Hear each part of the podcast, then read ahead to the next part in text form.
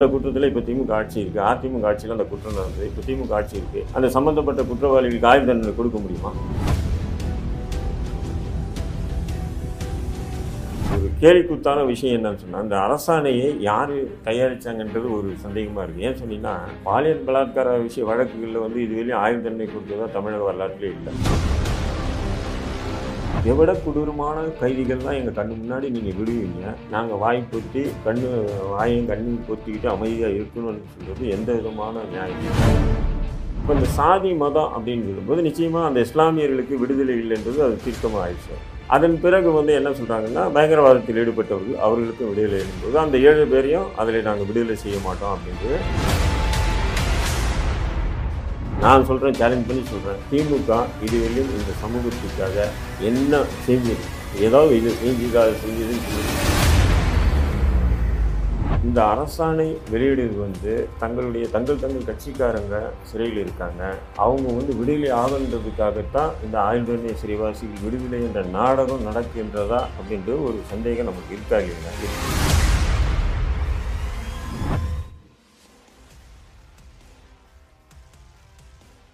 வணக்கம் சார்.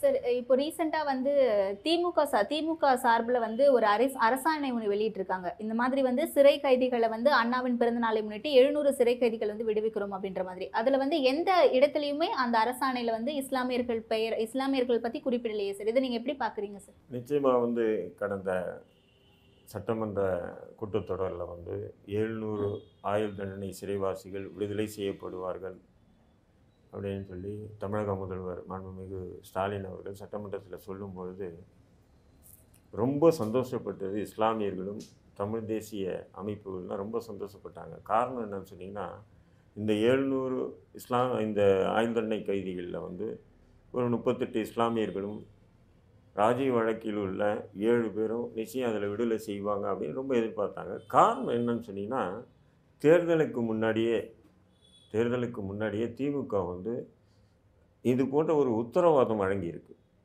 ஸ்டாலின் அவர்கள் வந்து சட்டமன்ற தேர்தலுக்கு முன்னாடியே வந்து எங்களுடைய ஆட்சி வந்தது என்றால் நிச்சயமாக அந்த இஸ்லாமியர்கள் விடுதலை செய்யப்படுவார்கள் அப்படின்னு சொல்லியிருக்காங்க. அதேமாரி அந்த ஏழு தமிழர்கள் விடுதலை செய்யப்படுவோம் அப்படின்னு சொல்லிட்டு முதல்வர் வந்து தேர்தலுக்கு முன்னாடியே சொன்னதுனால இப்போது அண்ணா அறிஞர் அண்ணா இரநூறு நூற்றி பதிமூணாவது நூற்றாண்டு விழாவில் வந்து நூற்றாண்டு விழாவில் வந்து நிச்சயம் வந்து இந்த சிறை கைதிகள்னு சொன்னால் நிச்சயம் அதில் வந்து இந்த முப்பத்தெட்டு இஸ்லாமியர்களும் மற்றும் அந்த ஏழு ராஜீவ் வழக்கில் உள்ள ஏழு பேர் மற்றும் அந்த மா இது வீரப்பனுடைய சகோதரர் மாத்தையா அவரு எல்லோரும் விடுதலை ஆவாங்கன்னு சொல்லி ரொம்ப எதிர்பார்த்தது. ஆனால் அந்த எதிர்பார்த்து அந்த சந்தோஷத்தை வந்து சில நாட்கள்லேயே வந்து திமுக தலைவர் வந்து அதை உடைச்சிட்டாரு. என்னன்னு சொன்னால், அந்த அரசாணை வெளியிட்டாங்க. அந்த அரசாணையில் சுமார் பதினேழு சரத்துகள் போட்டு பதினேழு சரத்து இந்தந்த அடிப்படையில் இருக்கிறவங்களுக்கு விடுதலை இல்லை அப்படின்னு சொல்லியிருக்காங்க. அது பதினேழு கொடுத்துருக்காங்க. அந்த அடிப்படையில் பார்த்தா அந்த சாதி மதம் அப்படின்றது ஒரு இது சேர்த்துட்டாங்க.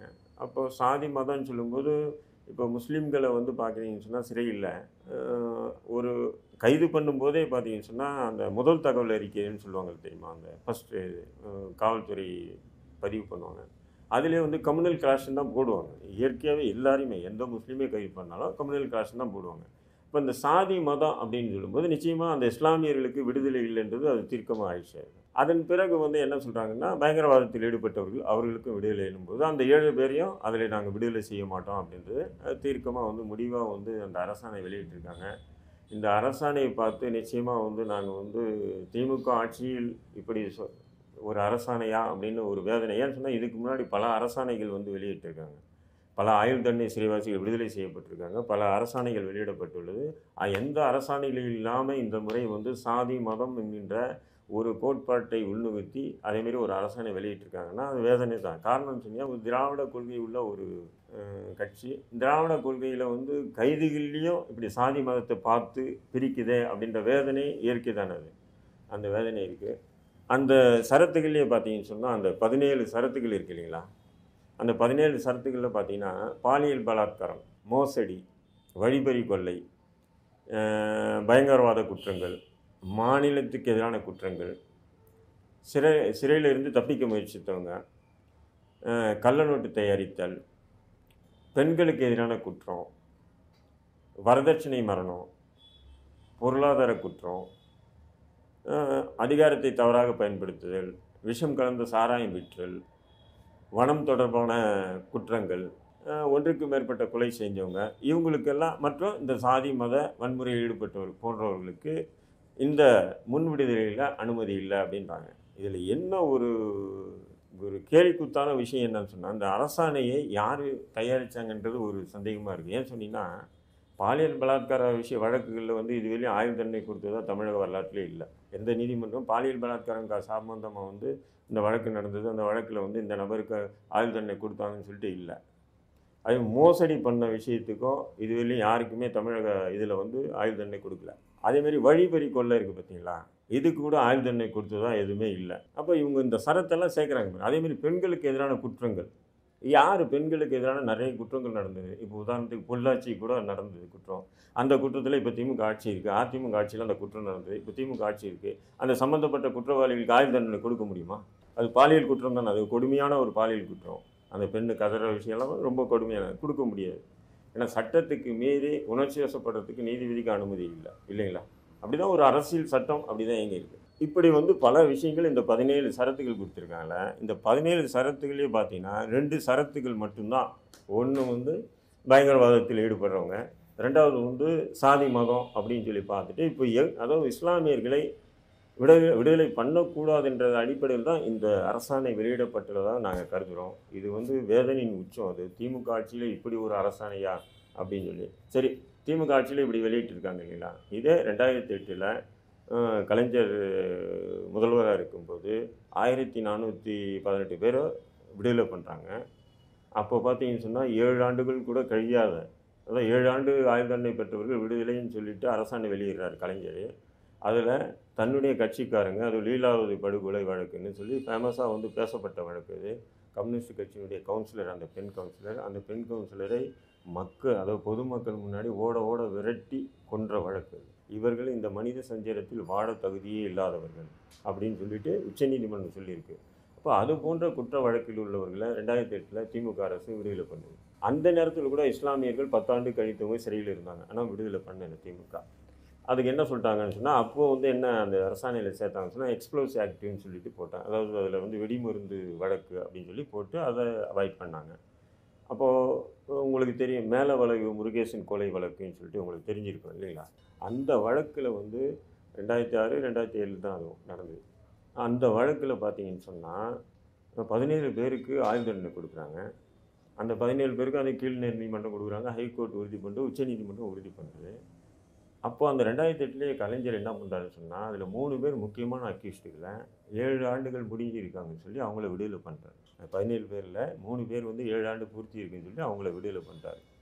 அப்போது இந்த அரசாணை வெளியிடுவது வந்து தங்களுடைய தங்கள் தங்கள் கட்சிக்காரங்க சிறையில் இருக்காங்க, அவங்க வந்து விடுதலை ஆகன்றதுக்காகத்தான் இந்த ஆயுள் தண்டனை சிறைவாசிகள் விடுதலை என்ற நாடகம் நடக்குன்றதா அப்படின்ற ஒரு சந்தேகம் நமக்கு இருக்கா இல்லைங்களா, இருக்குது. இப்போ அதேமாரி பார்த்திங்கன்னா ரெண்டாயிரத்தி பத்தொம்போதில் அதிமுக ஆட்சியில், ரெண்டாயிரத்தி பத்தொம்போது இப்போது அதிமுக ஆட்சியில் ஆயிரத்தி நூற்றி ஐம்பது பேர்கிட்ட விடுதலை பண்ணுறாங்க.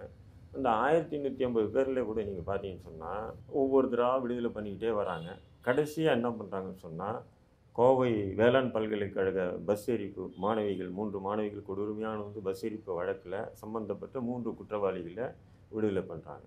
அப்போது திமுக ஆட்சியாக இருந்தாலும் சரி, அதிமுக ஆட்சியாக இருந்தாலும் சரி, இவர்களுக்கு சாதகமானவர்கள் சிறையிலிருந்து விடுவிப்பதற்காக ஒவ்வொரு ஆண்டும் அண்ணா பிறந்தநாள், எம்ஜிஆர் பிறந்தநாள், ஜெயலலிதா பிறந்தநாள் என்ற இதில் ஒவ்வொரு அரசாணையை வெளியிட்டு அந்த அரசாணை மூலிமா தங்களுக்கு சாதகமானவர்கள் விடுவிக்கணுன்றதுக்காக நிறைய பேர் விடுதலை செய்யப்படுறாங்க. நாங்கள் அது தவறுன்னு சொல்லலை, ஆனால் அதே உரிமை எனக்கு ஏன் கொடுக்கலன்னு கேட்குறது என்ன தவறு? அப்போது இருபத்தைந்து ஆண்டுகளுக்கு மேலே வந்து சிறையில் இருக்கக்கூடிய இஸ்லாமிய சகோதரர்கள், முப்பது ஆண்டுகளுக்கு மேலே இருக்கக்கூடிய ராஜீவ் வழக்கில் உள்ளவர்களை விடுதலை செய்யக்கூடாது. இப்போது ராஜீவ் வழக்கில் இருக்கவும் தூக்கு தண்டனை கொடுத்தாங்க, தூக்கு தண்டனை ஆயுள் தண்டனை வழங்கப்பட்டது ஏழு பேருக்கும். அப்போது தூக்கு தண்டனையிலேருந்து ஆயுள் தண்டனை ஆனவர்களுக்கு சட்டத்தில் விதியில், அதாவது நன்னடத்தை விதியை பண்பற்றி விடுதலை பண்ண பண்ணுறதுக்கு அதிகாரம் இல்லை அப்படின்ற ஒரு சரத்து கொண்டு வராங்க, அதாவது சிறை விதி கொண்டு வராங்க. சரி, அதே தர்மபுரி வழக்கில் தூக்கு தண்டனையிலேருந்து தான் ஆயுள் தண்டனை ஆனாங்க. அப்போ உங்களுக்கு அவங்களுக்கு மட்டும் எப்படி ஒரு தனி சிறப்பாக நீங்கள் ஒரு சலுகையை கொடுத்து அந்த மூணு பேர் விடுவிச்சிங்க? அவங்க வந்து தூக்கு தண்டனை கொடுத்து உச்சநீதிமன்றத்தில் மூணு முறை வந்து ஃபைட் பண்ணி நாலாவது மூணாவது முறை தான் அவங்களுக்கு ஆயுள் தண்டனை ஆகிறாங்க. அப்போ அவங்கள விடுவிக்கும் போது உங்களுடைய அந்த சட்ட விதி, அந்த கடுமை இல்லைங்களா, ஏன் அந்த ஏழு பேர் விஷயத்தில் காட்டுறாங்கன்றது ஒரு அதிசயம். அப்போது ஒவ்வொரு முறையும் இவர்கள் விடுதலை செய்யப்படுவாங்க, அவங்களுக்கு சாதகமான அரசுக்கு சாதகமான நபர்களை விடுதலை செய்யப்படுவாங்க. ஒரு பக்கம் அரசியல்வாதிகள் விளையாட்டு இப்படி இருக்குது, இன்னொரு பக்கம் சிறை அதிகாரிகளுடைய விளையாட்டு அது ஒரு பக்கம் இருக்குது. அப்போது சட்டத்தின் முன் அனைவரும் சமம் அப்படின்ற தாரக மந்திரம் ஏற்றளவில் தானா, புரியுதுங்களா, ஏற்றளவில் தானா? ஏன் அது முஸ்லீம்களுக்கு வந்து செல்லுபடி ஆகாதா?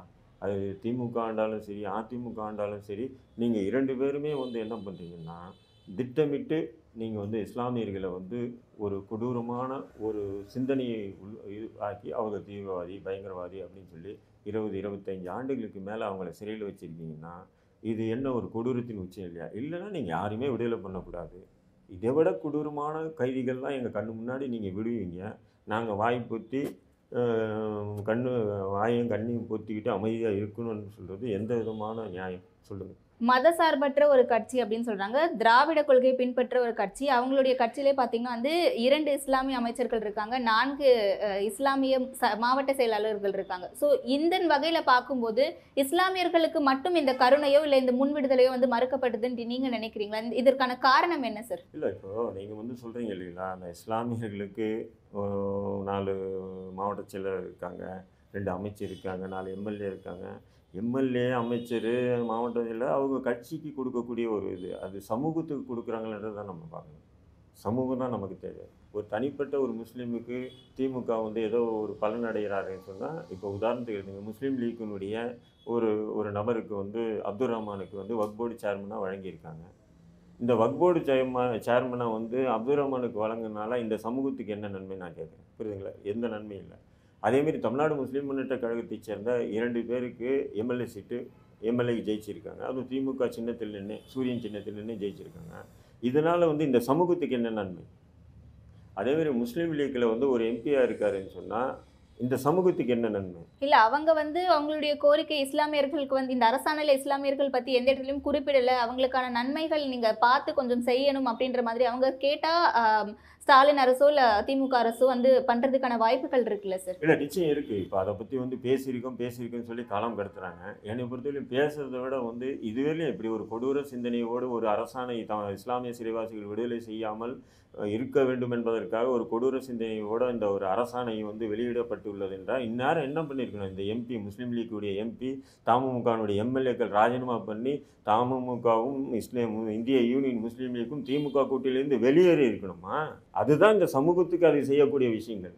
இவர்கள் நலன் பேணுவதற்காக இவங்க அங்கே தங்களை பாதுகாத்துக் கொள்வதற்காக தங்கள் வளமாக வாழ்வதற்காக இன்ன வரையும் அடகாத்த கோடி மாரி அங்கே உட்காந்துருக்காங்கன்னு சொன்னால் அப்போ அவங்க சமூகத்துக்கு உண்டான தலைவர்களாக எப்படி நான் பார்க்க முடியும்? மஸ்தான் செஞ்சு மஸ்தான் என்று ராமர் கோயில் கட்டுவதுக்கு பத்தாயிரரூபா டொனேஷன் அனுப்புகிறாரு. இந்த டொனேஷன் அனுப்பின விஷயம் இந்த ராமர் கோயிலையும் ராமர் கோயில் விஷயத்தையும் தொடர்ந்து தீவிரமாக எதிர்த்துட்டு வரக்கூடிய திராவிட முன்னேற்ற கழகத்துக்கு என்னுடைய கேள்வி என்னன்னு சொன்னீங்கன்னா, நீங்கள் இந்த செஞ்சி மஸ்தான் கிட்ட வந்து யோ நீ எப்படி அனுப்பலான்னு சொல்லி இதுலேயும் கேள்வி எழுப்பியிருப்பாங்களா? அல்லது செஞ்சி மஸ்தான் வந்து செஞ்சு சரி தவறுன்றது ஒரு அறிக்கை வெளியிட்டிருப்பார் முதல், நீ செஞ்சது சரி நீ கொடுத்தது தப்பு இல்லை அப்படின்னு சொல்லி சொல்கிறது சரியா, அல்லது செஞ்சது தவறுன்னு சொல்கிறது சரியா அப்படின்ற ஒரு எதுவுமே அமைதியாக இருக்காங்களா? அப்போ அமைதியாக இருக்காங்கன்னு சொன்னால் அப்போ செஞ்சி மஸ்தான் செஞ்சது சரி. அப்போ அதேமாரி தான் வந்து ஒவ்வொரு அமைச்சரும், இப்போ வந்து நாசர் இருக்கார், அவர் ஒரு அமைச்சர், நீங்கள் சொல்கிறீங்க என்ன அவர் பண்ணுறாரு? ஸ்டாலினும் உதயாநிதியும் இப்போ சமீபத்தில் கூட பேசியிருந்தார், இவங்க தான் எங்களுக்கு இவங்க தான் எங்களுடைய வழிகாட்டி அப்படின்றாரு. ஒரு முஸ்லீம் வந்து அப்படி சொல்ல முடியாதுல்ல, முஸ்லீம்களுக்கு வழிகாட்டின்னா நபிகள் நாயகம் தான், எங்களுக்கு வழிகாட்டி அவங்க தான் அப்படின்னு சொன்னால் அப்போ உங்களுடைய சிந்தனை உங்களுடைய செயல்பாடு எப்படி இருக்குது? அப்போ நீங்கள் வந்து அவங்களுக்கு ஜால்ரா தட்டி நீங்கள் அங்கே அமைச்சர் ஆகணும் எம்எல்ஏ ஆகணும் எம்பி ஆகணும் அப்படின்ற அது தனி நபர்களுடைய விஷயம். அது அதை எடுத்துகிட்டு வந்து சமுதாயம்னு சொல்லி நீங்கள் போட முடியாது. இப்போ திமுக சொல்லலாம், நான் சொல்கிறேன் சேலஞ்ச் பண்ணி சொல்கிறேன், திமுக இதுவரையிலும் இந்த சமூகத்துக்காக என்ன செஞ்சிருக்கு? ஏதாவது இதை செஞ்சுது அதை செஞ்சதுன்னு சொல்லுங்கள், ஒன்றும் இல்லை. அவங்க அப்படி மீறி சொன்னாங்கன்னா எது சொல்லுவாங்க? நாங்கள் காகிதமில்ல சாலை, அதாவது இந்த சாலையை காகிதமில்ல சாலை ஆக்கணும்னு சொல்லுவாங்க, காகிதம் இல்லத்துக்கு வருஷ வருஷம் மலர் வளையம் வைக்கிறேன்னு சொல்லுவாங்க, காகிதம் இல்லத்துக்கு ஏதோ ஒரு பில்டிங் பேருக்கு வந்து காகிதம் இல்லத்து மணிமண்டபம் ஆக்கணும்னு சொல்லுவாங்க. நான் என்ன சொல்கிறேன், காகிதம் இல்ல சமுதாயத்துக்கு நீங்கள் என்ன செஞ்சீங்க? இந்த சமூகத்துக்கு நீங்கள் என்ன செஞ்சீங்க? தனிப்பட்ட ஒரு அமைப்புக்கு ரெண்டு எம்எல்ஏ கொடுத்தீங்கன்னு சொன்னால் இது சமுதாயத்துக்கு உண்டான விஷயமா இல்லை, இந்த சமூகத்துக்கு என்ன? ஆனால் அதேமாரி இந்த சமூகமும் ஒன்றிணைஞ்சு இதுவரையிலும் இந்த திராவிட கட்சிகள் கிட்ட எந்த விதமான கோரிக்கையும் இதுவரையும் வச்சதே இல்லை, இதுவரையும் வச்சதில்லை. இப்போதான் ஒட்டுமொத்த சமூகமும் ஒன்று திரண்டு திராவிட முன்னேற்ற கழகத்துக்கிட்ட ஒரு கோரிக்கை வச்சுருக்காங்க. அது என்னன்னு சொன்னால், இந்த முஸ்லீம் சிறைவாசிகள் உட்பட இந்த ஏழு பேரை விடுதலை பண்ணுன்ற ஒரு கோரிக்கையை தீர்க்கமாக எல்லா அமைப்புகளும் சேர்ந்து வச்சுருக்காங்கன்னும் போது இதை திமுக நிறைவேற்றினா நல்லாயிருக்கும். இஸ்லாமிய சமூகத்தினருக்கும் சிறுபான்மையினருக்கும் வந்து ஆதரவாக திமுக என்றைக்குமே இருக்கும் அப்படின்ற மாதிரி சொன்னது எல்லாமே வந்து வெறும் வாக்கு வங்கிக்காக தான் அப்படின்றது நீங்கள் நினைக்கிறீங்களா? அதாவது என்னுடைய அரசியல் அரசன் பழனி பாபா அடிக்கடி சொல்லக்கூடிய ஒரு விஷயம் என்னன்னு சொன்னால், திமுக எப்போல்லாம் எதிர்கட்சியாக இருக்கின்றதோ அப்போல்லாம் இஸ்லாமியர்களுக்கு ஆதரவாக இருக்கும், எப்போதெல்லாம் ஆளுங்கட்சியாக மாறுகின்றதோ அப்போல்லாம் இஸ்லாமியர்களுக்கு எதிராக இருக்கும் அப்படின்னு சொல்லுவார். அவர் சொல்லி ஒரு கால் நூற்றாண்டு முடிஞ்சது.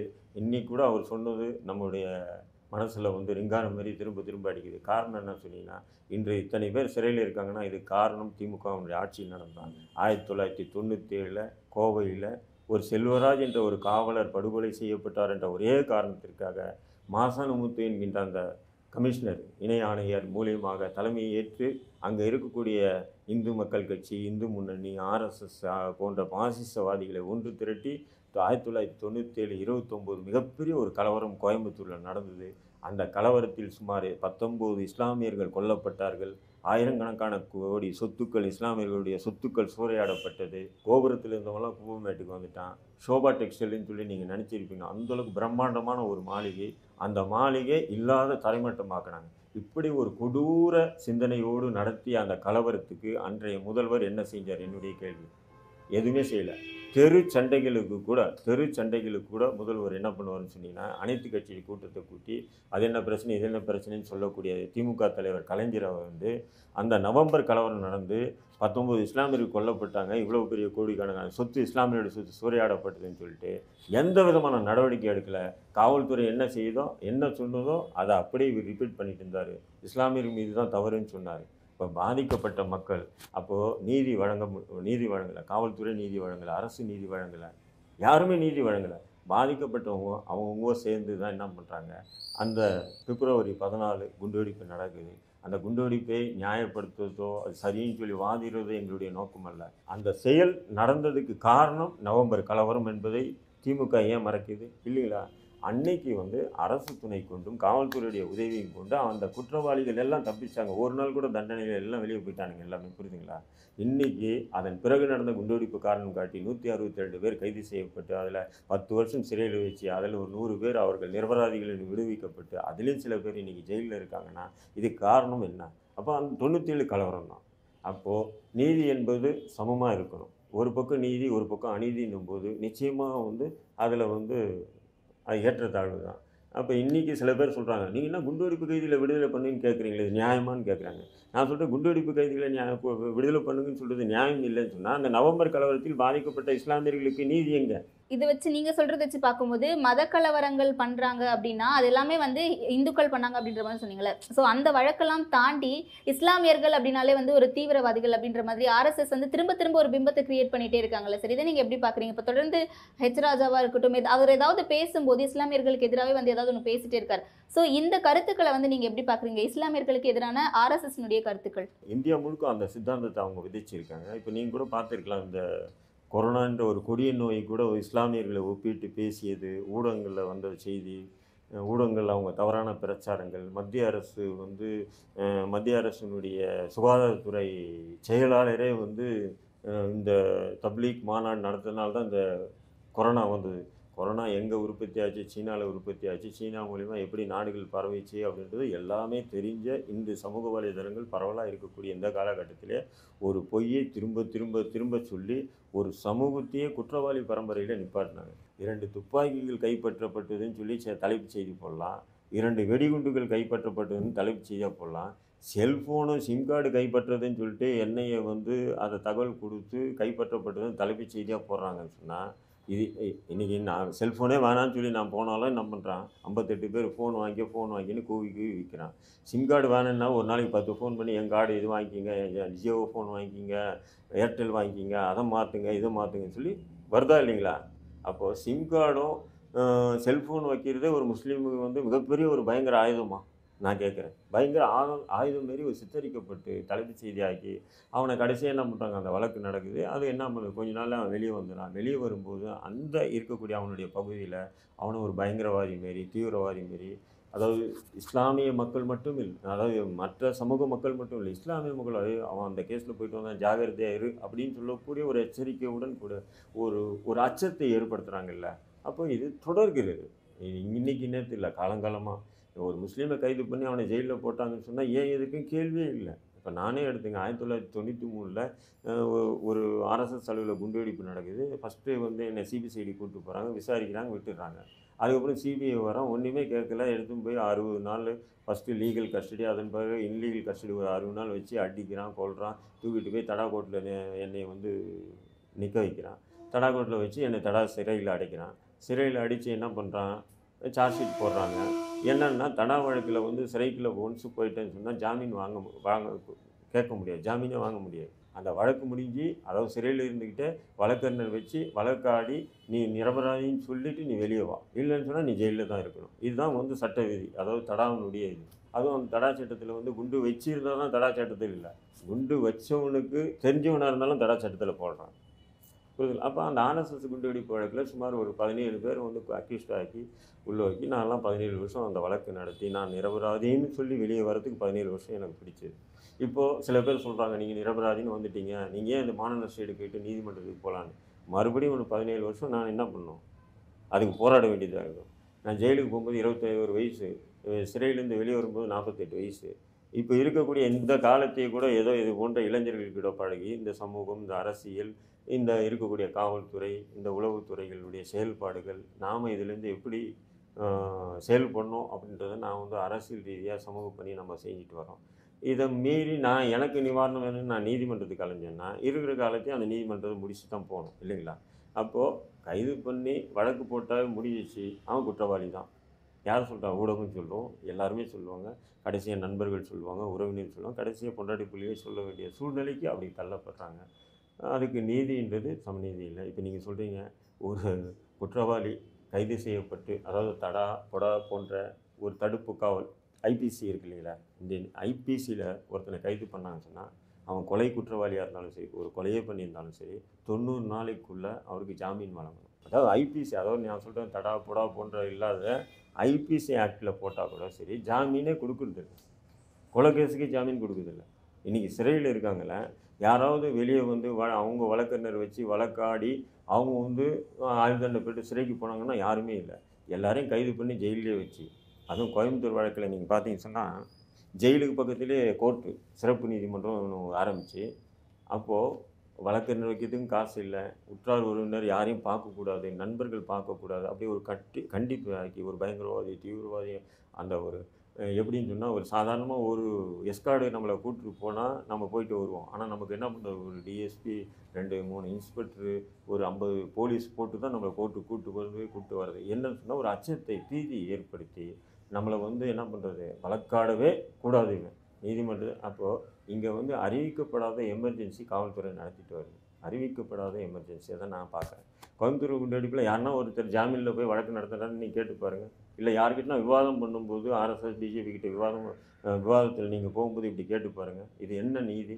தொண்ணூறு நாளில் பெயில் கொடுக்கணும், இல்லைன்னு சொன்னால் நீங்கள் ஒரு சட்ட வல்லுநர்கிட்ட ஆய் ஆய்வு பண்ணுங்கள், நைன்டி டேஸில் வந்து பெயில் கொடுக்கணுமேங்க.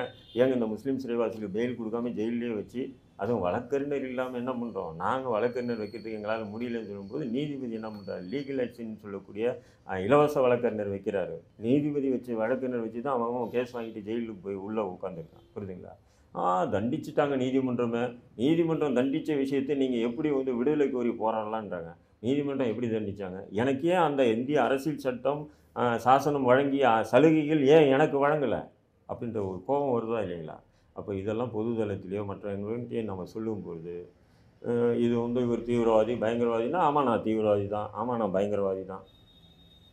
புரியுதுங்களா?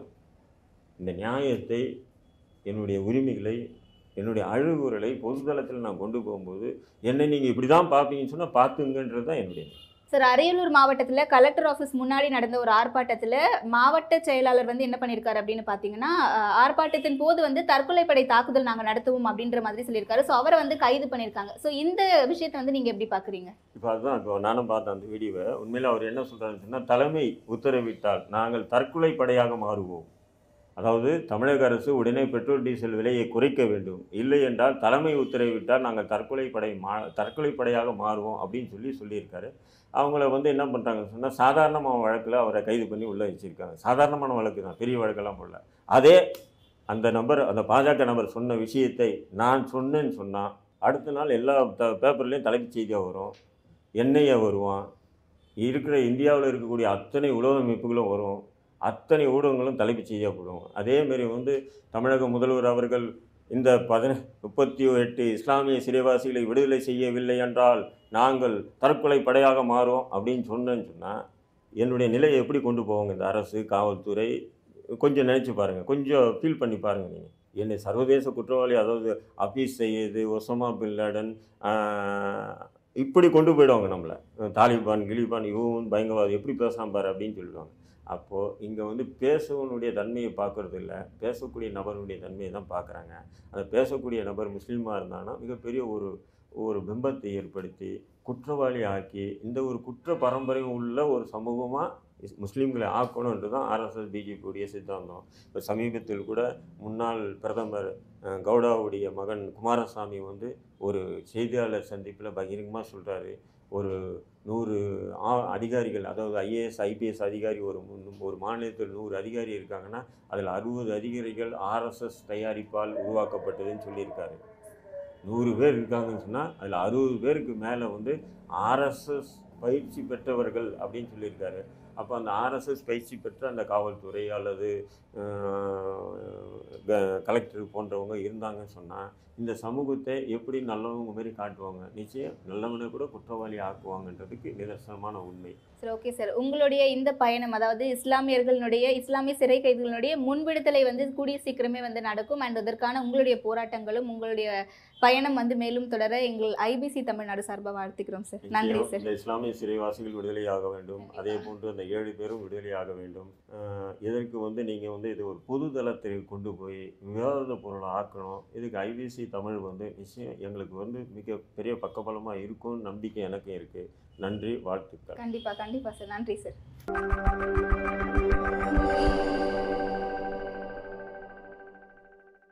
திராவிட கொள்கை உள்ள ஒரு கட்சி, திராவிட கொள்கையில் வந்து கைதுகள்லேயும் இப்படி சாதி மதத்தை பார்த்து பிரிக்குதே அப்படின்ற வேதனை இயற்கை தாங்க. யார் பெண்களுக்கு எதிரான நிறைய குற்றங்கள் நடந்தது. இப்போ உதாரணத்துக்கு பொள்ளாச்சி கூட நடந்தது குற்றம். அந்த குற்றத்தில் இப்போ திமுக ஆட்சி இருக்குது, அதிமுக ஆட்சியில் அந்த குற்றம் நடந்தது. இப்போ திமுக ஆட்சி இருக்குது, அந்த சம்மந்தப்பட்ட குற்றவாளிகளுக்கு ஆயுள் தண்டனை கொடுக்க முடியுமா? கேலிக்குத்தான விஷயம் என்னன்னு சொன்னால், அந்த அரசாணையை யார் தயாரித்தாங்கன்றது ஒரு சந்தேகமாக இருக்குது. ஏன்னு சொன்னீங்கன்னா, பாலியல் பலாத்கார விஷய வழக்குகளில் வந்து இதுவரையும் ஆயுள் தண்டனை கொடுத்ததா தமிழக வரலாற்றிலே இல்லை. எவ்வளோ கொடூரமான கைதிகள் தான் எங்கள் கண்ணு முன்னாடி நீங்கள் விடுவீங்க, நாங்கள் வாய் பொத்தி கண்ணு வாயும் கண்ணு பொத்திக்கிட்டு அமைதியாக இருக்கணும்னு சொல்கிறது எந்த விதமான நியாயம்? இப்போ இந்த சாதி மதம் அப்படின்னு சொல்லும்போது நிச்சயமாக அந்த இஸ்லாமியர்களுக்கு விடுதலை இல்லைன்றது அது தீர்க்கமாக ஆயிடுச்சு. அதன் பிறகு வந்து என்ன சொல்கிறாங்கன்னா, பயங்கரவாதத்தில் ஈடுபட்டவர்கள் அவர்களுக்கும் விடுதலை எழும்போது அந்த ஏழு பேரையும் அதில் நாங்கள் விடுதலை செய்ய மாட்டோம் அப்படின்றது நான் சொல்கிறேன், சேலஞ்ச் பண்ணி சொல்கிறேன். திமுக இதுவரையும் இந்த சமூகத்துக்காக என்ன செஞ்சது? ஏதாவது இது செஞ்சுக்காக செஞ்சதுன்னு சொல்லி இந்த அரசாணை வெளியிடுவது வந்து தங்களுடைய தங்கள் தங்கள் கட்சிக்காரங்க சிறையில் இருக்காங்க, அவங்க வந்து விடுதலை ஆகன்றதுக்காகத்தான் இந்த ஆயுள் தண்டனை சிறைவாசிகள் விடுதலை என்ற நாடகம் நடக்கின்றதா அப்படின்ற ஒரு சந்தேகம் நமக்கு இருக்காங்க.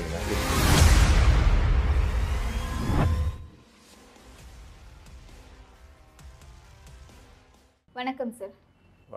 சார், இப்போ ரீசெண்டாக வந்து திமுக சா திமுக சார்பில் வந்து ஒரு அரசு அரசாணை ஒன்று வெளியிட்டிருக்காங்க. இந்த மாதிரி வந்து சிறை கைதிகளை வந்து அண்ணாவின் பிறந்தநாளை முன்னிட்டு எழுநூறு சிறை கைதிகள் வந்து விடுவிக்கிறோம் அப்படின்ற மாதிரி. அதில் வந்து எந்த இடத்துலையுமே அந்த அரசாணையில் வந்து இஸ்லாமியர்கள் பெயர் இஸ்லாமியர்கள் பற்றி குறிப்பிடலையே சார். இதை நீங்கள் எப்படி பார்க்குறீங்க சார்? நிச்சயமாக வந்து கடந்த சட்டமன்ற கூட்டத்தொடரில் வந்து எழுநூறு ஆயுள் தண்டனை சிறைவாசிகள் விடுதலை செய்யப்படுவார்கள் அப்படின்னு சொல்லி தமிழக முதல்வர் மாண்புமிகு ஸ்டாலின் அவர்கள் சட்டமன்றத்தில் சொல்லும்பொழுது ரொம்ப சந்தோஷப்பட்டது. இஸ்லாமியர்களும் தமிழ் தேசிய அமைப்புகள்லாம் ரொம்ப சந்தோஷப்பட்டாங்க. காரணம் என்னன்னு சொன்னிங்கன்னா, இந்த எழுநூறு இஸ்லாம் இந்த ஆயுள்தண்டனை கைதிகளில் வந்து ஒரு முப்பத்தெட்டு இஸ்லாமியர்களும் ராஜீவ் வழக்கில் உள்ள ஏழு பேரும் நிச்சயம் அதில் விடுதலை செய்வாங்க அப்படின்னு ரொம்ப எதிர்பார்த்தாங்க. காரணம் என்னன்னு சொன்னிங்கன்னா, தேர்தலுக்கு முன்னாடியே தேர்தலுக்கு முன்னாடியே திமுக வந்து இது போன்ற ஒரு உத்தரவாதம் வழங்கியிருக்கு.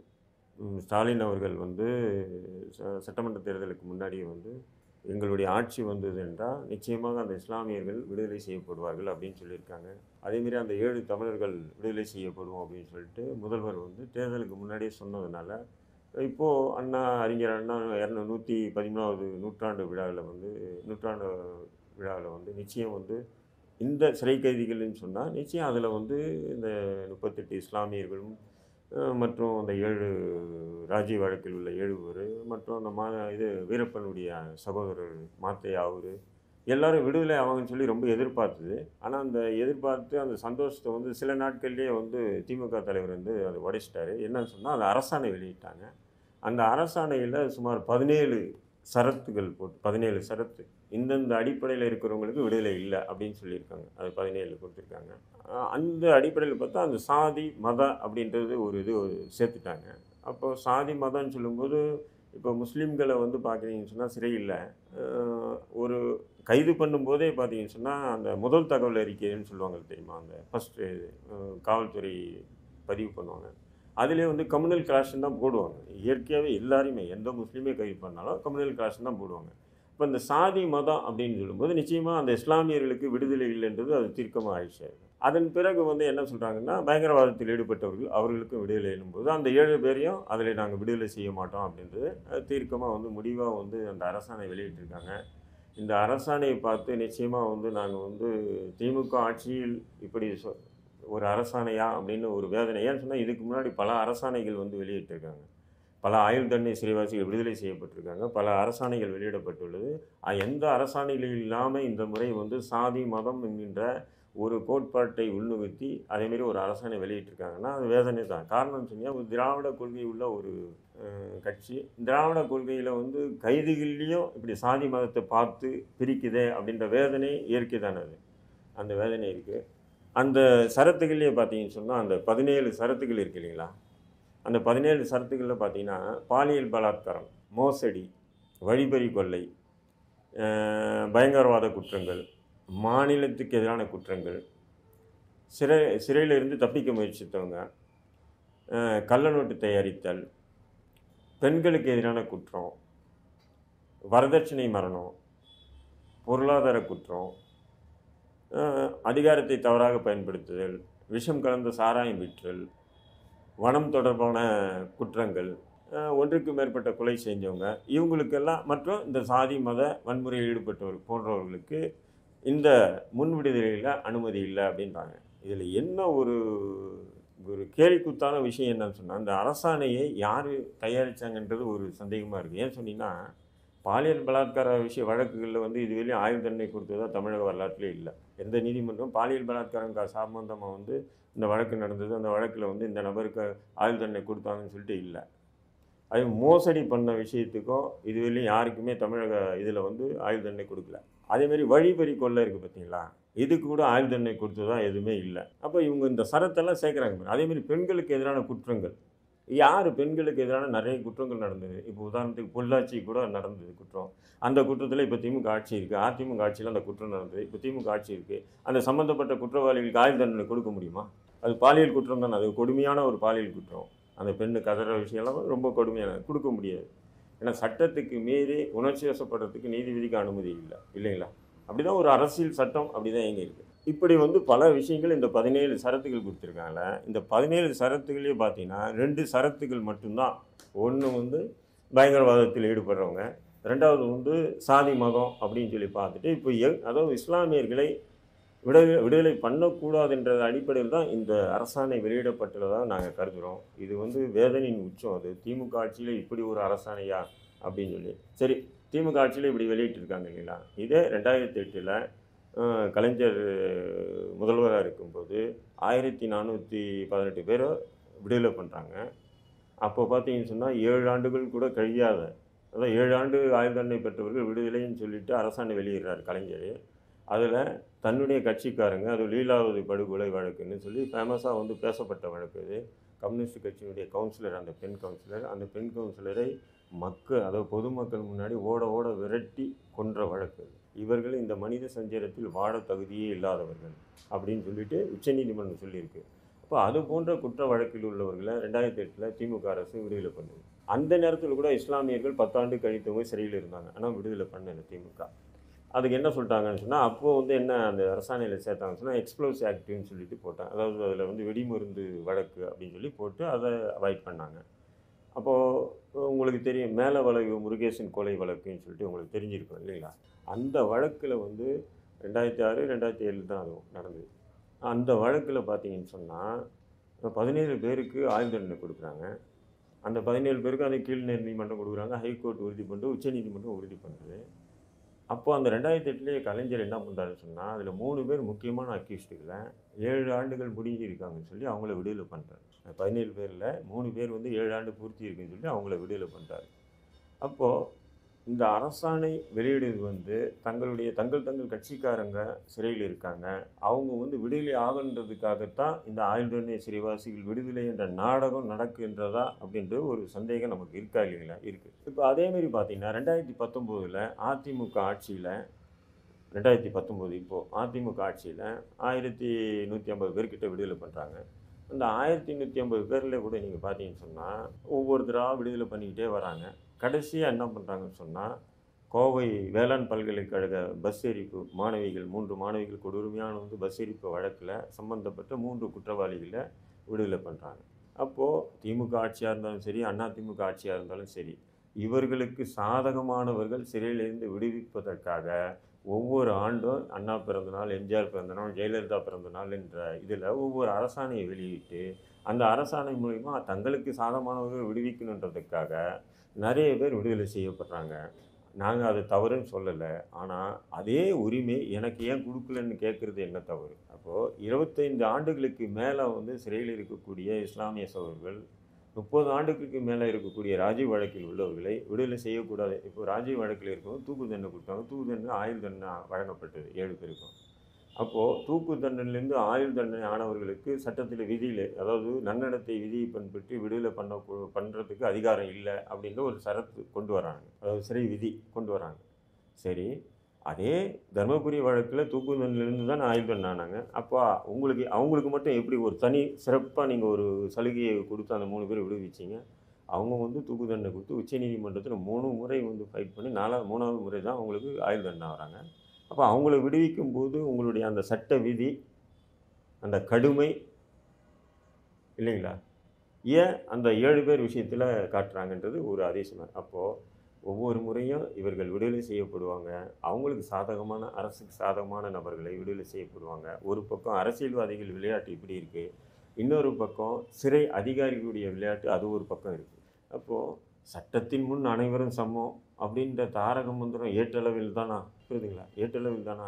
ஏன் அது முஸ்லீம்களுக்கு வந்து செல்லுபடி ஆகாதா?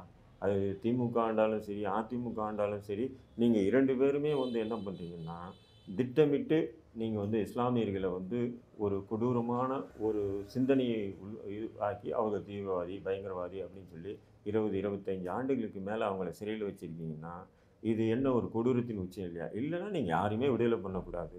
இதை விட கொடூரமான கைதிகள்லாம் எங்கள் கண்ணு முன்னாடி நீங்கள் விடுவீங்க, நாங்கள் வாய் பொத்தி கண்ணு வாயும் கண்ணையும் பொத்திக்கிட்டு அமைதியாக இருக்கணும்னு சொல்கிறது எந்த விதமான நியாயம் சொல்லுங்கள்? மதசார்பற்ற ஒரு கட்சி அப்படின்னு சொல்கிறாங்க, திராவிட கொள்கையை பின்பற்ற ஒரு கட்சி. அவங்களுடைய கட்சியிலே பார்த்திங்கன்னா வந்து இரண்டு இஸ்லாமிய அமைச்சர்கள் இருக்காங்க, நான்கு இஸ்லாமிய மாவட்ட செயலாளர்கள் இருக்காங்க. ஸோ இந்த வகையில் பார்க்கும்போது இஸ்லாமியர்களுக்கு மட்டும் இந்த கருணையோ இல்லை இந்த முன்விடுதலையோ வந்து மறுக்கப்படுதுன்னு நீங்கள் நினைக்கிறீங்களா? இதற்கான காரணம் என்ன சார்? இல்லை, இப்போது நீங்கள் வந்து சொல்கிறீங்க இல்லைங்களா, அந்த இஸ்லாமியர்களுக்கு நாலு மாவட்ட செயலர் இருக்காங்க, ரெண்டு அமைச்சர் இருக்காங்க, நாலு எம்எல்ஏ இருக்காங்க. எம்எல்ஏ, அமைச்சர், மாவட்டத்தில் அவங்க கட்சிக்கு கொடுக்கக்கூடிய ஒரு இது, அது சமூகத்துக்கு கொடுக்குறாங்களன்றதான் நம்ம பார்க்கணும். சமூகம் தான் நமக்கு தேவை. ஒரு தனிப்பட்ட ஒரு முஸ்லீமுக்கு திமுக வந்து ஏதோ ஒரு பலனடைகிறாருன்னு சொன்னால், இப்போ உதாரணத்துக்கு எடுத்துங்க, முஸ்லீம் லீக்கினுடைய ஒரு ஒரு நபருக்கு வந்து அப்துல் ரஹ்மானுக்கு வந்து வக்ஃப் போர்டு சேர்மனாக வழங்கியிருக்காங்க. இந்த வக்ஃப் போர்டு சேர்மா சேர்மனாக வந்து அப்துல் ரஹ்மானுக்கு வழங்கினால இந்த சமூகத்துக்கு என்ன நன்மை நான் கேட்குறேன், புரியுதுங்களா? எந்த நன்மையும் இல்லை. அதேமாரி தமிழ்நாடு முஸ்லீம் முன்னேற்ற கழகத்தைச் சேர்ந்த இரண்டு பேருக்கு எம்எல்ஏ சீட்டு எம்எல்ஏக்கு ஜெயிச்சிருக்காங்க. அதுவும் திமுக சின்னத்தில் நின்று, சூரியன் சின்னத்தில் நின்று ஜெயிச்சிருக்காங்க. இதனால் வந்து இந்த சமூகத்துக்கு என்ன நன்மை? அதேமாரி முஸ்லீம் லீக்கில் வந்து ஒரு எம்பியாக இருக்காருன்னு சொன்னால் இந்த சமூகத்துக்கு என்ன நன்மை? இல்லை, அவங்க வந்து அவங்களுடைய கோரிக்கை இஸ்லாமியர்களுக்கு வந்து இந்த அரசாணையில் இஸ்லாமியர்கள் பற்றி எந்த இடத்துலையும் குறிப்பிடலை, அவங்களுக்கான நன்மைகள் நீங்கள் பார்த்து கொஞ்சம் செய்யணும் அப்படின்ற மாதிரி அவங்க கேட்டால் ஸ்டாலின் அரசோ இல்லை திமுக அரசோ வந்து பண்ணுறதுக்கான வாய்ப்புகள் இருக்குல்ல சார்? இல்லை, நிச்சயம் இருக்குது. இப்போ அதை பற்றி வந்து பேசியிருக்கோம் பேசியிருக்கோன்னு சொல்லி காலம் கடத்துறாங்க. என்னை பொறுத்தவரையும் பேசுகிறத விட வந்து இதுவரையிலும் இப்படி ஒரு கொடூர சிந்தனையோடு ஒரு அரசாணை த இஸ்லாமிய சிறைவாசிகள் விடுதலை செய்யாமல் இருக்க வேண்டும் என்பதற்காக ஒரு கொடூர சிந்தனையோட இந்த ஒரு அரசாணை வந்து வெளியிடப்பட்டுள்ளது என்றால் இந்நேரம் என்ன பண்ணியிருக்கணும்? இந்த எம்பி, முஸ்லீம் லீக்குடைய எம்பி, தமுமுகனுடைய எம்எல்ஏக்கள் ராஜினாமா பண்ணி தமுமுகவும் இஸ்லாம் இந்திய யூனியன் முஸ்லீம் லீக்கும் திமுக கூட்டிலேருந்து வெளியேறி இருக்கணுமா? அதுதான் இந்த சமூகத்துக்கு அது செய்யக்கூடிய விஷயங்கள். இவர்கள் நலன் பேணுவதற்காக, இவங்க அங்கே தங்களை பாதுகாத்துக் கொள்வதற்காக, தங்கள் வளமாக வாழ்வதற்காக இந்த வெளியே அடகாத்த கோடி மாரி அங்கே உட்கார்ந்து இருக்காங்கன்னு சொன்னால், அப்போ அவங்க சமூகத்துக்கு உண்டான தலைவர்களாக எப்படி நான் பார்க்க முடியும்? மஸ்தான் செஞ்சி மஸ்தான் என்றவர் ராமர் கோயில் கட்டுவதுக்கு பத்தாயிரம் ரூபாய் டொனேஷன் அனுப்புகிறாரு. இந்த டொனேஷன் அனுப்பின விஷயம் இந்த ராமர் கோயிலையும் ராமர் கோயில் விஷயத்தையும் தொடர்ந்து தீவிரமாக எதிர்த்துட்டு வரக்கூடிய திராவிட முன்னேற்ற கழகத்துக்கு என்னுடைய கேள்வி என்னன்னு சொன்னீங்கன்னா, நீங்கள் இந்த செஞ்சி மஸ்தான் கிட்ட வந்து யோ நீ எப்படி அனுப்பலான்னு சொல்லி இதுவரையும் கேள்வி எழுப்பியிருப்பாங்களா? அல்லது செஞ்சி மஸ்தான் வந்து செஞ்சு சரி தவறுன்றது ஒரு அறிக்கை வெளியிட்டிருப்பார் முதல், நீ செஞ்சது சரி, நீ கொடுத்தது தப்பு இல்லை அப்படின்னு சொல்லி சொல்கிறது சரியா, அல்லது செஞ்சது தவறுன்னு சொல்கிறது சரியா அப்படின்ற ஒரு எதுவுமே அமைதியாக இருக்காங்களா? அப்போ அமைதியாக இருக்காங்கன்னு சொன்னால் அப்போ செஞ்சி மஸ்தான் செஞ்சது சரி. அப்போ அதேமாரி தான் வந்து ஒவ்வொரு அமைச்சரும், இப்போ வந்து நாசர் இருக்கார், அவர் ஒரு அமைச்சர், நீங்கள் சொல்கிறீங்க என்ன அவர் பண்ணுறாரு? ஸ்டாலினும் உதயாநிதியும் இப்போ சமீபத்தில் கூட பேசியிருந்தார், இவங்க தான் எங்களுக்கு இவங்க தான் எங்களுடைய வழிகாட்டி அப்படின்றாரு. ஒரு முஸ்லீம் வந்து அப்படி சொல்ல முடியாதுல்ல, முஸ்லீம்களுக்கு வழிகாட்டின்னா நபிகள் நாயகம் தான், எங்களுக்கு வழிகாட்டி அவங்க தான் அப்படின்னு சொன்னால் அப்போ உங்களுடைய சிந்தனை உங்களுடைய செயல்பாடு எப்படி இருக்குது? அப்போ நீங்கள் வந்து அவங்களுக்கு ஜால்ரா தட்டி நீங்கள் அங்கே அமைச்சர் ஆகணும், எம்எல்ஏ ஆகணும், எம்பி ஆகணும் அப்படின்ற அது தனி நபர்களுடைய விஷயம். அது அதை எடுத்துகிட்டு வந்து சமுதாயம்னு சொல்லி நீங்கள் போட முடியாது. இப்போ திமுக சொல்லலாம், நான் சொல்கிறேன், சேலஞ்ச் பண்ணி சொல்கிறேன், திமுக இதுவரையிலும் இந்த சமூகத்துக்காக என்ன செஞ்சிருக்கு? ஏதாவது இதை செஞ்சது அதை செஞ்சதுன்னு சொல்லுங்கள், ஒன்றும் இல்லை. அவங்க அப்படி மீறி சொன்னாங்கன்னா எது சொல்லுவாங்க? நாங்கள் காகிதமில்லத் சாலை, அதாவது இந்த சாலையை காகிதமில்லத் சாலை ஆக்கணும்னு சொல்லுவாங்க, காகிதமில்லத்துக்கு வருஷ வருஷம் மலர் வளையம் வைக்கிறேன்னு சொல்லுவாங்க, காகிதமில்லத்துக்கு ஏதோ ஒரு பில்டிங் பேருக்கு வந்து காகிதமில்லத்து மணிமண்டபம் ஆக்கணும்னு சொல்லுவாங்க. நான் என்ன சொல்கிறேன், காகிதமில்லத் சமுதாயத்துக்கு நீங்கள் என்ன செஞ்சீங்க? இந்த சமூகத்துக்கு நீங்கள் என்ன செஞ்சீங்க? தனிப்பட்ட ஒரு அமைப்புக்கு ரெண்டு எம்எல்ஏ கொடுத்தீங்கன்னு சொன்னால் இது சமுதாயத்துக்கு உண்டான விஷயமா இல்லை, இந்த சமூகத்துக்கு என்ன? ஆனால் அதேமாரி இந்த சமூகமும் ஒன்றிணைஞ்சு இதுவரையிலும் இந்த திராவிட கட்சிகள்கிட்ட எந்த விதமான கோரிக்கையும் இதுவரையிலும் வச்சதே இல்லை, இதுவரையிலும் வச்சதில்லை. இப்போ தான் ஒட்டுமொத்த சமூகமும் ஒன்று திரண்டு திராவிட முன்னேற்ற கழகத்துக்கிட்ட ஒரு கோரிக்கை வச்சுருக்காங்க. அது என்னன்னு சொன்னால், இந்த முஸ்லீம் சிறைவாசிகள் உட்பட அந்த ஏழு பேரை விடுதலை பண்ணுன்ற ஒரு கோரிக்கையை தீர்க்கமாக எல்லா அமைப்புகளும் சேர்ந்து வச்சுருக்காங்கன்னும் போது இதை திமுக நிறைவேற்றினா நல்லாயிருக்கும். இஸ்லாமிய சமூகத்தினருக்கும் சிறுபான்மையினருக்கும் வந்து ஆதரவாக திமுக என்றைக்குமே இருக்கும் அப்படின்ற மாதிரி சொன்னது எல்லாமே வந்து வெறும் வாக்கு வங்கிக்காக தான் அப்படின்றது நீங்கள் நினைக்கிறீங்களா? அதாவது என்னுடைய அரசியல் அரசன் பழனி பாபா அடிக்கடி சொல்லக்கூடிய ஒரு விஷயம் என்னன்னு சொன்னால், திமுக எப்போதெல்லாம் எதிர்கட்சியாக இருக்கின்றதோ அப்போல்லாம் இஸ்லாமியர்களுக்கு ஆதரவாக இருக்கும், எப்போதெல்லாம் ஆளுங்கட்சியாக மாறுகின்றதோ அப்போல்லாம் இஸ்லாமியர்களுக்கு எதிராக இருக்கும் அப்படின்னு சொல்லுவார். அவர் சொல்லி ஒரு கால் நூற்றாண்டு முடிஞ்சது.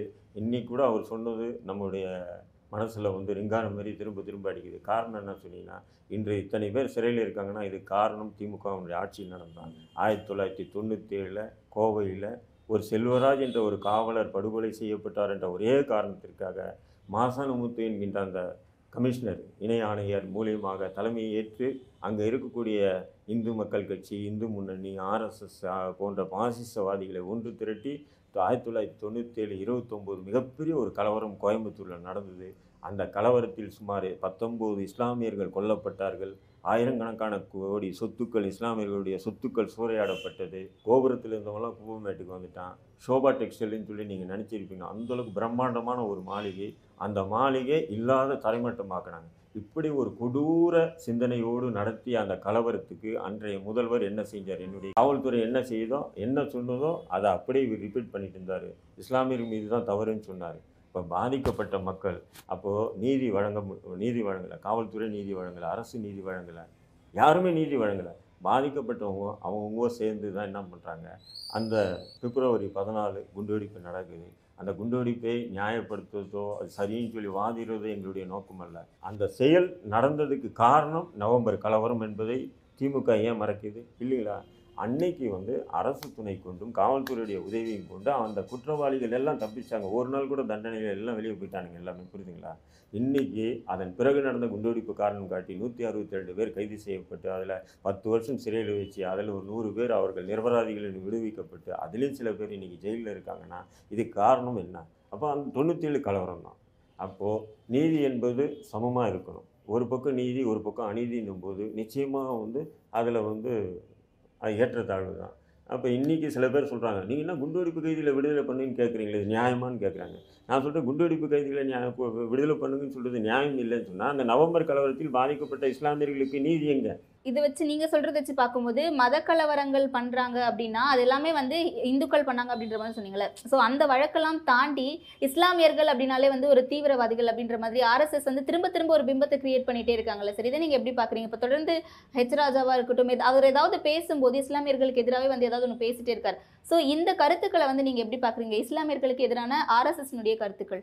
இந்தியா முழுக்க அந்த சித்தாந்தத்தை அவங்க விதிச்சிருக்காங்க. இப்போ நீங்கள் கூட பார்த்துருக்கலாம், இந்த கொரோனான்ற ஒரு கொடிய நோயை கூட இஸ்லாமியர்களை ஒப்பிட்டு பேசியது ஊடகங்களில் வந்த செய்தி, ஊடகங்களில் அவங்க தவறான பிரச்சாரங்கள், மத்திய அரசு வந்து மத்திய அரசினுடைய சுகாதாரத்துறை செயலாளரே வந்து இந்த தப்லீக் மாநாடு நடத்தினால்தான் இந்த கொரோனா வந்தது, கொரோனா எங்கே உற்பத்தி ஆச்சு, சீனாவில் உற்பத்தி ஆச்சு, சீனா மூலிமா எப்படி நாடுகள் பரவிச்சு அப்படின்றது எல்லாமே தெரிஞ்ச இந்த சமூக வலைதளங்கள் பரவலாக இருக்கக்கூடிய இந்த காலகட்டத்திலே ஒரு பொய்யை திரும்ப திரும்ப திரும்ப சொல்லி ஒரு சமூகத்தையே குற்றவாளி பரம்பரையில் நிப்பாட்டினாங்க.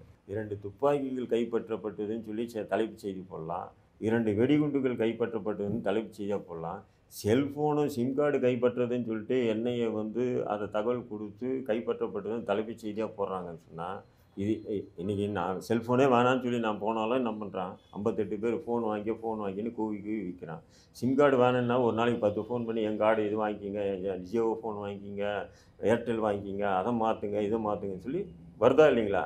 அப்போது சிம் கார்டும் செல்ஃபோன் வைக்கிறதே ஒரு முஸ்லீமுக்கு வந்து மிகப்பெரிய ஒரு பயங்கர ஆயுதமாக நான் கேட்குறேன். பயங்கர ஆதம் ஆயுதம் மாரி ஒரு சித்தரிக்கப்பட்டு தலைப்பு செய்தியாக்கி அவனை கடைசியாக என்ன பண்ணுறாங்க, அந்த வழக்கு நடக்குது. அது என்ன பண்ணுது, கொஞ்ச நாள் அவன் வெளியே வந்துடான். வெளியே வரும்போது அந்த இருக்கக்கூடிய அவனுடைய பகுதியில் அவனை ஒரு பயங்கரவாதி மாரி தீவிரவாதி மாரி, அதாவது இஸ்லாமிய மக்கள் மட்டும் இல்லை, அதாவது மற்ற சமூக மக்கள் மட்டும் இல்லை, இஸ்லாமிய மக்கள் அவன் அந்த கேஸில் போய்ட்டு வந்தான் ஜாகிரதையாக இரு அப்படின்னு சொல்லக்கூடிய ஒரு எச்சரிக்கையுடன் கூட ஒரு ஒரு அச்சத்தை ஏற்படுத்துகிறாங்கல்ல.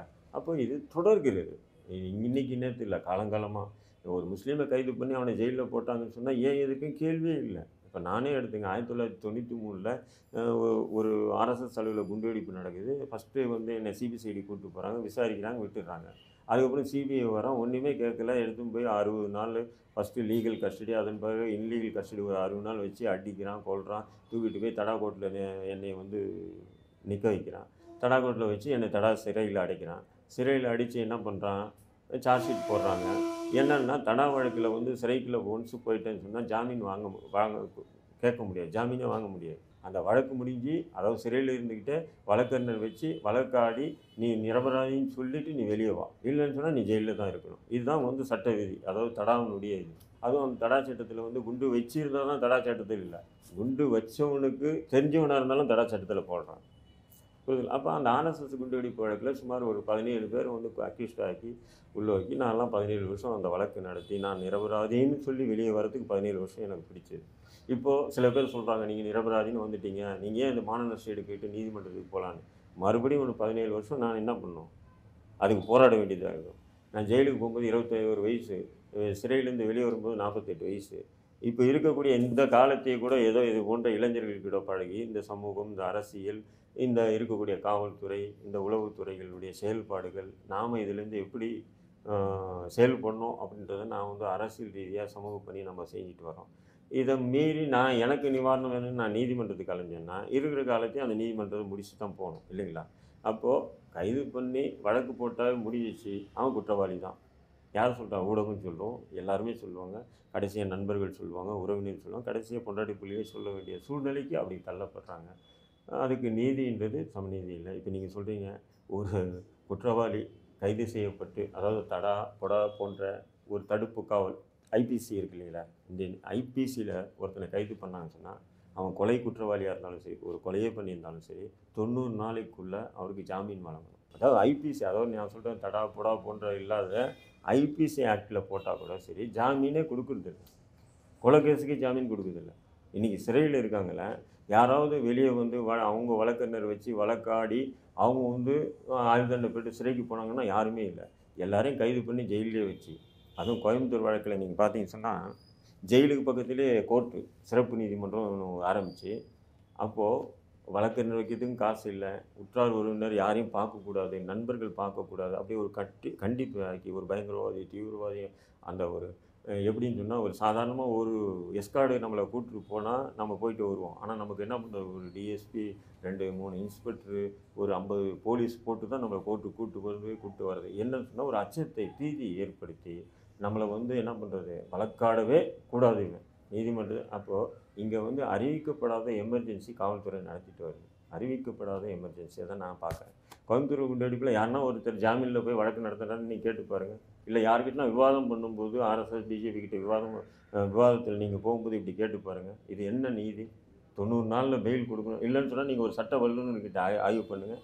நைன்டி டேஸில் வந்து பெயில் கொடுக்கணுமேங்க, ஏங்க இந்த முஸ்லீம் சிறைவாசிகளுக்கு பெயில் கொடுக்காமல் ஜெயிலே வச்சு, அதுவும் வழக்கறிஞர் இல்லாமல் என்ன பண்ணுறோம் நாங்கள்? வழக்கறிஞர் வைக்கிறதுக்கு எங்களால் முடியலன்னு சொல்லும்போது நீதிபதி என்ன பண்ணுறாரு, லீகல் ஆக்ஷன் சொல்லக்கூடிய இலவச வழக்கறிஞர் வைக்கிறாரு. நீதிபதி வச்சு வழக்கறிஞர் வச்சு தான் அவன் கேஸ் வாங்கிட்டு ஜெயிலுக்கு போய் உள்ளே உட்காந்துருக்கான். புரியுதுங்களா? ஆ தண்டிச்சுட்டாங்க நீதிமன்றமே, நீதிமன்றம் தண்டித்த விஷயத்தை நீங்கள் எப்படி வந்து விடுதலை கோரி போராடலான்றாங்க. நீதிமன்றம் எப்படி தண்டித்தாங்க? எனக்கே அந்த இந்திய அரசியல் சட்டம் சாசனம் வழங்கிய சலுகைகள் ஏன் எனக்கு வழங்கலை அப்படின்ற ஒரு கோபம் வருதா இல்லைங்களா? அப்போ இதெல்லாம் பொது தளத்திலேயோ மற்றவங்கள்ட்டையோ நம்ம சொல்லும்பொழுது இது வந்து ஒரு தீவிரவாதி பயங்கரவாதினா, ஆமாம் நான் தீவிரவாதி தான், ஆமாம் நான் பயங்கரவாதி தான். புரியுதுங்களா? இந்த நியாயத்தை, என்னுடைய உரிமைகளை, என்னுடைய அழுகுறலை பொது தளத்தில் நான் கொண்டு போகும்போது என்னை நீங்கள் இப்படி தான் பார்ப்பீங்கன்னு சொன்னால் பார்த்துங்கன்றது தான் என்னுடைய. சார், அரியலூர் மாவட்டத்தில் கலெக்டர் ஆஃபீஸ் முன்னாடி நடந்த ஒரு ஆர்ப்பாட்டத்தில் மாவட்ட செயலாளர் வந்து என்ன பண்ணியிருக்காரு அப்படின்னு பார்த்தீங்கன்னா, ஆர்ப்பாட்டத்தின் போது வந்து தற்கொலைப்படை தாக்குதல் நாங்கள் நடத்துவோம் அப்படின்ற மாதிரி சொல்லியிருக்காரு. ஸோ அவரை வந்து கைது பண்ணியிருக்காங்க. ஸோ இந்த விஷயத்தை வந்து நீங்கள் எப்படி பார்க்குறீங்க? இப்போ அதுதான் இப்போ நானும் பார்த்தேன் அந்த வீடியோவை. உண்மையில் அவர் என்ன சொல்கிறாருன்னா, தலைமை உத்தரவிட்டால் நாங்கள் தற்கொலைப்படையாக மாறுவோம். அதாவது தமிழக அரசு உடனே பெட்ரோல் டீசல் விலையை குறைக்க வேண்டும், இல்லை என்றால் தலைமை உத்தரவிட்டால் நாங்கள் தற்கொலைப்படை மா தற்கொலைப்படையாக மாறுவோம் அப்படின்னு சொல்லி சொல்லியிருக்காரு. அவங்கள வந்து என்ன பண்ணுறாங்கன்னு சொன்னால், சாதாரணமான வழக்கில் அவரை கைது பண்ணி உள்ளே வச்சுருக்காங்க. சாதாரணமான வழக்கு தான், பெரிய வழக்கெல்லாம் போடல.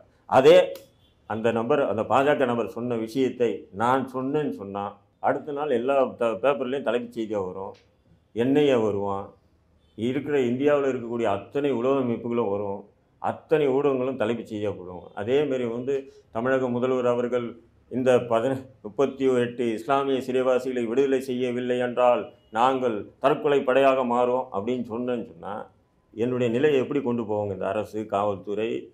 கொஞ்சம் நினச்சி பாருங்கள், கொஞ்சம் ஃபீல் பண்ணி பாருங்கள். நீங்கள் என்னை சர்வதேச குற்றவாளி, அதாவது Hafeez Syed, Osama bin Laden, இப்படி கொண்டு போயிடுவாங்க நம்மளை.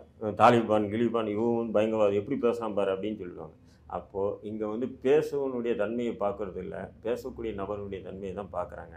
அந்த பேசக்கூடிய நபர் முஸ்லீமாக இருந்தாங்கன்னா மிகப்பெரிய ஒரு ஒரு பிம்பத்தை ஏற்படுத்தி குற்றவாளி ஆக்கி இந்த ஒரு குற்ற பரம்பரையும் உள்ள ஒரு சமூகமாக முஸ்லீம்களை ஆக்கணுன்றது தான் ஆர்எஸ்எஸ் பிஜேபியுடைய சித்தாந்தம். இப்போ சமீபத்தில் கூட முன்னாள் பிரதமர் கவுடாவுடைய மகன் குமாரசாமி வந்து ஒரு செய்தியாளர் சந்திப்பில் பகிரங்கமாக சொல்கிறாரு, ஒரு நூறு ஆ அதிகாரிகள், அதாவது ஐஏஎஸ் ஐபிஎஸ் அதிகாரி, ஒரு ஒரு மாநிலத்தில் நூறு அதிகாரி இருக்காங்கன்னா அதில் அறுபது அதிகாரிகள் ஆர்எஸ்எஸ் தயாரிப்பால் உருவாக்கப்பட்டதுன்னு சொல்லியிருக்காரு. நூறு பேர் இருக்காங்கன்னு சொன்னால் அதில் அறுபது பேருக்கு மேலே வந்து ஆர்எஸ்எஸ் பயிற்சி பெற்றவர்கள் அப்படின்னு சொல்லியிருக்காரு. அப்போ அந்த ஆர்எஸ்எஸ் பயிற்சி பெற்ற அந்த காவல்துறை அல்லது கலெக்டர் போன்றவங்க இருந்தாங்கன்னு சொன்னால் இந்த சமூகத்தை எப்படி நல்லவங்க மாரி காட்டுவாங்க, நிச்சயம் நல்லவனை கூட குற்றவாளி ஆக்குவாங்கன்றதுக்கு நிதர்சனமான உண்மை. சரி, ஓகே சார், உங்களுடைய இந்த பயணம், அதாவது இஸ்லாமியர்களுடைய இஸ்லாமிய சிறை கைதிகளுடைய முன்விடுதலை வந்து கூடிய சீக்கிரமே வந்து நடக்கும் அண்ட் அதற்கான உங்களுடைய போராட்டங்களும் உங்களுடைய பயணம் வந்து மேலும் தொடர எங்கள் ஐபிசி தமிழ்நாடு சார்பாக வாழ்த்துக்கிறோம் சார். நன்றி சார். இந்த இஸ்லாமிய சிறைவாசிகள் விடுதலை ஆக வேண்டும், அதே போன்று அந்த ஏழு பேரும் விடுதலை ஆக வேண்டும். இதற்கு வந்து நீங்கள் வந்து இது ஒரு பொது தளத்தை கொண்டு போய் விவாத பொருளை ஆக்கணும். இதுக்கு ஐபிசி தமிழ் வந்து நிச்சயம் எங்களுக்கு வந்து மிக பெரிய பக்கபலமாக இருக்கும் நம்பிக்கை எனக்கு இருக்குது. நன்றி, வாழ்த்துக்கள். கண்டிப்பாக கண்டிப்பாக சார். நன்றி சார்.